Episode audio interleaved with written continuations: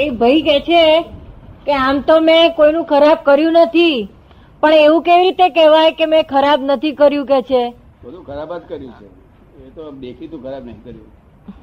આ વાંકે સમજણ પડે એવું નહીં કર્યું બધું ખરાબ જ કર્યું છે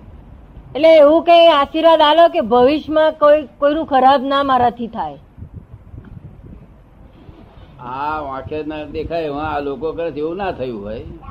બીજા નાના નાના બધા જરા ખરાબ જ થઈ રહ્યા છે શું? એમ નહીં પણ આમ કોઈના માટે આમ ખરાબ વિચાર ના આવે ઘણા એમ કે ફલાણો આવો છે ફલાણો આવો છે ફલાણો આવો છે એવું મગજમાં કોઈ દાડો થતું નથી આમ એ કે કે આમ આ વિચારો આવે ને કે ભાઈ આ ફલાણો આવો છે ફલાણો આવો છે એવું કોઈ દાડો એવા વિચાર નથી આવતા કે હા પણ ક્રોધમાન માં થાય છે ને ક્રોધમાં તો તપી જાય છે ક્રોધ બહુ જ થાય છે તપી જાય છે ત્યાર પછી નરે- એ તો બધું અંગારા ફૂ- લોકોને ભાઈ અગ્નિ નાખી એ પછી કશું નહીં અને કે હું ખરાબ નથી કરતો પછી કશું નહીં કે છે મને ના પણ પછી કશું નહીં અગ્નિ નાખ્યા પછી પછી કશું નહીં કર્યું ઉભો રહે છે બે જ દિવસ. એટલે તો મેં કીધું ને પાછળ કે આ એ બધાની પર અગ્નિ નાખીને તું કહું મને હવે કશું નથી તો એ બધા મારી મારીને દમ કરી નાખે બધા. એ તો ઘરના હોય ના કશું બોલું બહારના તો કરે જ ને એમને શું શું આપ્યું આપણે મંત્ર મંત્ર સચ્ચિદાનંદ હા એમનું પાછળ સચ્ચિદાનંદ જપ કરવા છતાં એકાગ્રતા કેમ પડી શકે? એમ કે છે કે સતત સતત જપ કરીએ તો એકાગ્રતા કેમ નથી થતી પણ વ્યગ્રતા તો થાય છે ને એકાગ્રતા હોય, એકાગ્રતા કરતા વ્યગ્રતા મોટી તો મોટી હારી કે નાની હારી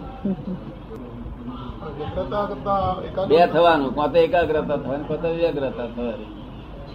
કઈ હારી એકાગ્રતા સારી ને. એકાગ્રતા સારી ને કોણ હરકત કરે છે એમાં હરકત તો મન કરે મન મન જીવતું છે કે મરેલું જીવતું જ હોય ને. જીવતું જ હોય ને મન ફિઝિકલ છે શું છે બીજી વાત. તમે મનને વળગો છો તેથી મન જીવતું થાય છે તમે યોની બીજ નાખો છો એટલે જીવતું થાય છે પણ એને મન શાંત તો કરવા માટેનો physical છે. પ્રયોગ શું થવો છે એને શાંત કરવા માટેનો શો પ્રયોગ છે ને મનને પછી શાંત કરીને શું કામ છે મનનું ઓપરેશન કરી નાખવું છે ઓપરેશન તો નહીં કરાવવાનું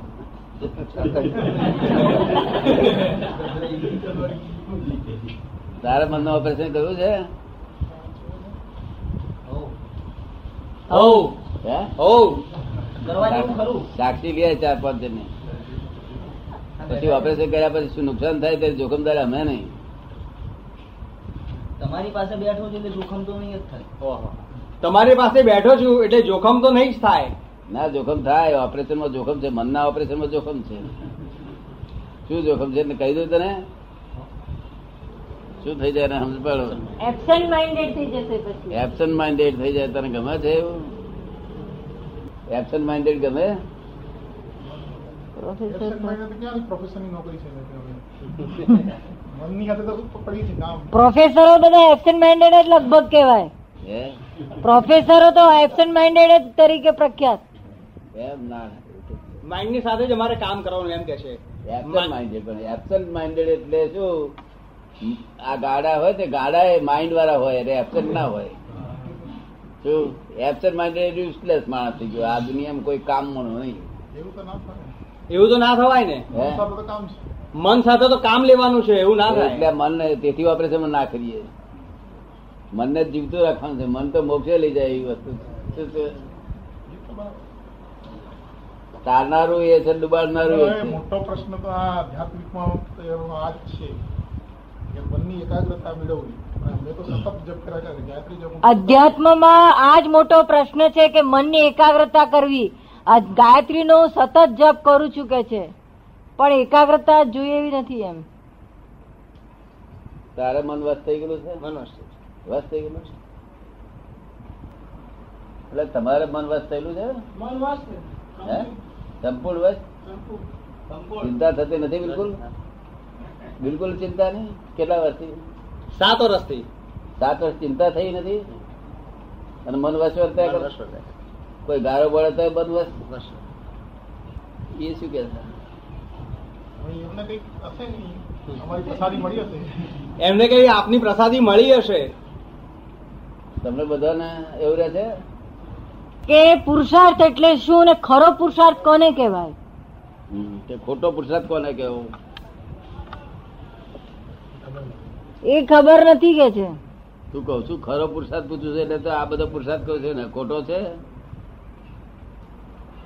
પુરુષાર્થ શું એ જ ખબર નથી તો પછી પુરુષાર્થ કરવો હોય તો શું કરવું? હમ. એ કે પુરુષાર્થ એટલે શું એ જ ખબર નથી તો પછી શું કરવું એ ખબર સી રીતે પડે પુરુષાર્થ તો પુરુષ થયા પછી હોય ત્યાં સુધી આખા જગતના મનુષ્યો ટીઓપીએસ છે હા. શું છે પ્રકૃતિ જેમ નચાવે છે તેમ નાચે જ છે અને પાછો કહે છે હું નાચ્યો કે છે એવું બને કે ના બને શું કહે છે એવું જ પ્રકૃતિ જ કરે છે પ્રકૃતિ પ્રકૃતિ જ કરે છે એટલે પ્રકૃતિથી જયારે છૂટો પડે ને પુરુષ થાય ત્યાર પછી સાચો પુરુષાર્થ ઉત્પન્ન થાય ત્યાં સુધી આ ભ્રાંતિનો પુરુષાર્થ છે શું છે એ તો બરાબર. ભ્રાંતિનો પુરુષાર્થ એટલે પોતે મનમાં વિચાર આવે અને તેની તન્માકાર થાય એટલે યોનિમાં બીજ પડે એટલે આવતો ભવ છે તે ભટકવાનું તૈયાર શરૂઆત થઈ ગઈ જો. અને સાચા પુરુષાર્થમાં તો પુરુષ પુરુષાર્થ જાતે કરે આવો જૈન સાહેબ ફરી સમજ તમને ગમી વાત બરાબર છે. અત્યાર સુધી એકોઈ વાત તમે હાથી જાણી છે અત્યારે તો હું એના માટે ટ્રાય કરું છું સાદી જાણવા માટે સાચી જાણવા માટેનો હું પ્રયત્ન કરું છું ના પણ એકોઈ સાચી જાણી છે ખરી તમે સાચું તો એવું છે ને કે આવા તો સતત જપના પ્રયોગની અંદર પડવાથી અમુક અમુક જાતની રિયાલાઇઝેશન થાય પણ જે જાતની અમારી ભાવના છે એને જે પ્રમાણે મેળવવું જોઈએ એ દિશા હજુ બરાબર મળી નથી જાપમાં કરનાર કોણ કોણ કરનાર છે આપને કરનારો કોણ એટલે તમે કહો છો ને પ્રશ્ન ના જાપ કરીએ સમજાય. છીએ પણ કરનારો કોણ છે આ તમે કહો છો ને હું જાપ કરું છું એમાં કરે છે કોણ કરનારો કોણ? હું પોતે કરું ને કે છે તમે પોતે કોણ એ એટલે આત્મા તમે આત્માના પ્લસ ફિલોસોફી પર લઈ આવો તો તે પ્રમાણે પોતે એટલે આત્મા જો આત્માની ફિલોસોફી ઉપર તમે લઈ જતા હોય તો આત્મા હા આત્મા તો તમે આત્મા થઈ ગયેલા છો ખરું આત્મા તો છે જ નહીં. આત્મા તો છે જ ને હા પછી શું તમારું નામ છે વલ્લુભાઈ બલ્લુભાઈ દેસાઈ દેસાઈ બલ્લુભાઈ દેસાઈ બલ્લુભાઈ દેસાઈ તો ખરેખર બલ્લુભાઈ છો કે આત્મા છો આમ તો આ ખરેખર તો આત્મા છે પણ હવે આત્મા નહીં એ બધું તો બરાબર છે ફિલોસોફિકલ દ્રષ્ટિએ જોતા પણ એટલે બલ્લુભાઈ ગાળ પડે તો તમારે એ ટપાલ લેતા નથી ને તમે સ્વીકાર નહીં કરતા ને આત્મા હોય તો આત્માને ગાળ પડે તમારે સ્વીકાર લેવા નહીં એ ટપાલ અને બલ્લુબેન પડે તેમાં આપણે શું લેવા એ તો દેવા બરાબર છે. બરોબર છે તે તમે સ્વીકાર કરતા નથી ને ટપાલ એટલા બધા પ્રેક્ટિકલ તો કેમ નથી? એક તો એટલો બધો પ્રેક્ટિકલ તો કેવી રીતે થઈ જવાય તો અનપ્રેક્ટિકલ ક્યારે કે એ તો સાવ આપણે નિરાંજન નિરાકાર જેવા કોઈ પણ જાતે કોઈની સાથે લેપન ન હોય તો થઈ શકાય નહીં તો કોઈ જો બોલે તેની તો આપણે- આપણે ઇફેક્ટ તો એ તો થવાય નિરંજન નિરાકાર જેવા નિર્લેપ થઈ જાય કોઈની સાથે લેપન ના હોય તો થવાય બાકી તો થઈ જવાય હા એટલે આ બધું જપ કરનારો કોણ છે તપાસ કરવી પડે શું આ તો અહંકાર જપ કરીને અહંકાર ખાઈ જાય છે બધું શું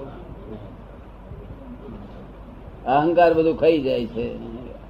અને અહંકાર તો નામનો પાડો તો કેવડો મોટો છે એ એનું શીંગડું જો મુ- એનું એનું જો પૂંછડું હોય ને તો આકાશની અંદર પણ ફરતું હોય તો તે ગમે એટલા તમે જપ ન તપ ન એવા રાડા ખવડાવો તો એ બધો ખાઈ જઈને બધો હતો તેનો તે જપ તપ નો રાડા ખવડાવો તે પાડા ને રાડા નો શું હોય છે? રોજ જપ કરો તો એ બધો ખાઈ જાય શું આ તમને થોડી શાંતિ રે એકાગ્રતા થાય તે બદલ શું શબ્દ શું શબ્દથી જપ કરો છો ગાયત્રી ના કરતા ગાયત્રીના ગાયત્રી હા, થોડી શાંતિ રે શું હા, શાંતિ તો આમ તો ઘણી રહે ઘણી નહીં. શાંતિ રહે પ્રશ્નો બી ઉકેલાય અલ્ટિમેટ જે એમ છે that is doubtful to be શાંતિ પણ રહે અને થોડા એ પ્રશ્નો પણ ઉકેલ આવે પરંતુ જે બધા ઉકેલાય અંતિમ છે એ છેલ્લું એચિવમેન્ટ તે નથી આવતું અને એને માટે અમે સંતોની પાસે મોટી સમાગમ છેલ્લાનો નહીં પણ બીજો બીજો બીજો એવું છે ને હોવા હોતી હોય પણ હજુ એકડામાં ને એકડામાં છો બગડો નથી આવ્યો છેલ્લાની વાત શું આ કરો છો? એ તો બરાબર છે પણ હવે એમાં શું છે કે જુદા જુદા સંતો પાસેથી જુદા જુદા માર્ગદર્શન મળે છે કેટલાક એમ કહે છે કે તમે અમુક રીતે છૂટા થઈ જાઓ સંસારથી હવે આપણે પોતે અમુક જાતના સંસારિક માણસો તમે પોતે માનીએ છીએ સંસારથી એટલે છૂટા કોઈ થવું અમે ગુનો છે. માનીએ છીએ કે ગુનો છે ના એટલે ના બૈરી છોકરા બૈરી છોકરા શું ગુનો કરે બિચારા તેમને કાઢી મેલી જતા રહેવું એ- એ- એ તો છે ને એટલે એ જેણે અમારે અમે એ એવા- એવા ગુનેગાર- અમે તો સાંભળો સંસારિક ને, દાદા માણસો. ને શું? એવા જે ગુનેગારો છે ને તે આપણને એવો ગુનો શીખવાડે બરાબર પણ એવું જરૂર નથી સંસાર કઈ નડતો નથી તમારી આડે નડે છે તમારી અજ્ઞાનતા નડે છે એ બરાબર સમજ પડી ને લેટ મી બી સંસાર છોડીને જતા રહે તો એ તો એ- એ ભાગી ગયા માટે બધા ભાગી જાય એના માટે કઈ માર્ગદર્શન આપો એમ કે છે હાઉ ટુ અચીવ ઇટ છેલ્લી દશા કઈ રીતે પ્રાપ્ત કરવી એ બતાડો એમ કે છે. છેલ્લી શું કહે પહેલી બીજી બીજી થાય છે તો હારી ને હજુ હોવાની વાત કરો તમે બીજી એટલે થાય કે તો- અમારી જે એ અમારી ઈચ્છા છે એ એવું છે બધું જાણવું પડે આ જગત શું છે કોણે બનાવ્યું શા માટે બનાવ્યું આપણે કોણ આ બધું શું છે કોણ ચલાવે છે એ તો બરાબર એ બધું જાણવું ના જોઈએ આનું જ જોઈએ તે વસ્તુ શું જાણો છો તમે કોણે કોણે ચલ- કોણ- કોને બનાવ્યું આ જગત હવે બધું તો કેટલા એ તો પહેલા તો શું ને આપણે તો ગીતા ભગવદ ગીતાના So, જગત પણ બનાવ્યું એ બધી ગડબડ થાય છે ભગવાને પરમાત્માએ મન આપ્યું નથી મન તો તમે કાલે હવારે અભિપ્રાય બાંધવાના છોડી દો તો મન બંધ થઈ જાય પરમાત્માએ મન આપ્યું છે અભિપ્રાય બાંધવાના જ છોડી દો એ તો મનનું લાક્ષણિકતા છે કે એ તો બધું હે? એ તો મનની લાક્ષણિકતા છે કેવી રીતે બંધ થાય ના એ જ એનો બાપ- એ એનો ફાધર છે પણ આ ગીતામાં ભગવાન અભિપ્રાય કૃષ્ણ એના પોતે father કીધું છે, છે. મને એ કારણ મનુષ્ય જંચલમ મનુષ્ય એને દુર્લભ કરવો એ ભગવાન પોતે કહી ગયા છે ને એટલે આ હું તમને સમજાવું કે આ બધું શેના આધારે કારણ કે અજ્ઞાનના આધારે ઉભું રહ્યું છે શેના આધારે અજ્ઞાન પોતે અજ્ઞાન દૂર કોણ કરવા માટે છું ભગવાને શું કીધું ભગવાને એમ કીધું કે ભાઈ વૈરાગ અને અભ્યાસ એના માર્ગો બતાવ્યા અજ્ઞાન દૂર કરવા માટે ભગવાને વૈરાગ અને અભ્યાસના માર્ગ બતાવ્યા હમ. ગીતામાં હમ. અને એ માર્ગ અમે અનુસરીએ અને એ માર્ગ અમે અનુસરીએ છીએ કોને વૈરાગ આવ્યો છે કોઈને આવે થોડો ઘણો તો આવે થોડો ઘણો તો આવે એમ કે જયારે ગાળો દે તારે ઘરમાંથી ના ના. એવું નહીં એ તો માણસ તો થોડો ઘણો તો આવે જ મારા મારા તો એક વસ્તુ છે ને કે ભગવાન તરફની રુચિ જો જાગે તો મને આજે રુચિ હતી તો હું તમારી પાસે આવ્યો ને તો એટલો તો વૈરાગ કરો ને એટલી મિનિટ માટે તો ભગવાન તરફની રુચિ જાગે તો થોડો વૈરાગ આવે આજે મને આપની વાત ખબર પડી તો હું હવે તો આવ્યો ને તમારા પાસે. અમદાવાદમાં જવાનો ચેક કર્યો પછી પ્રયત્ન કરવાની જરૂર જ નહીં આ જગતનો નિયમ જ એવો છે નિશ્ચય જ કરવાનો છે પ્રયત્ન તો- નિશ્ચય કરો. પ્રયત્ન તો સહેજે થઈ જ જાય કરવા ના પડે સહેજે થઈ જાય તે પ્રયત્ન બધા સહેજે બલ્લુબી થઈ જાય શું?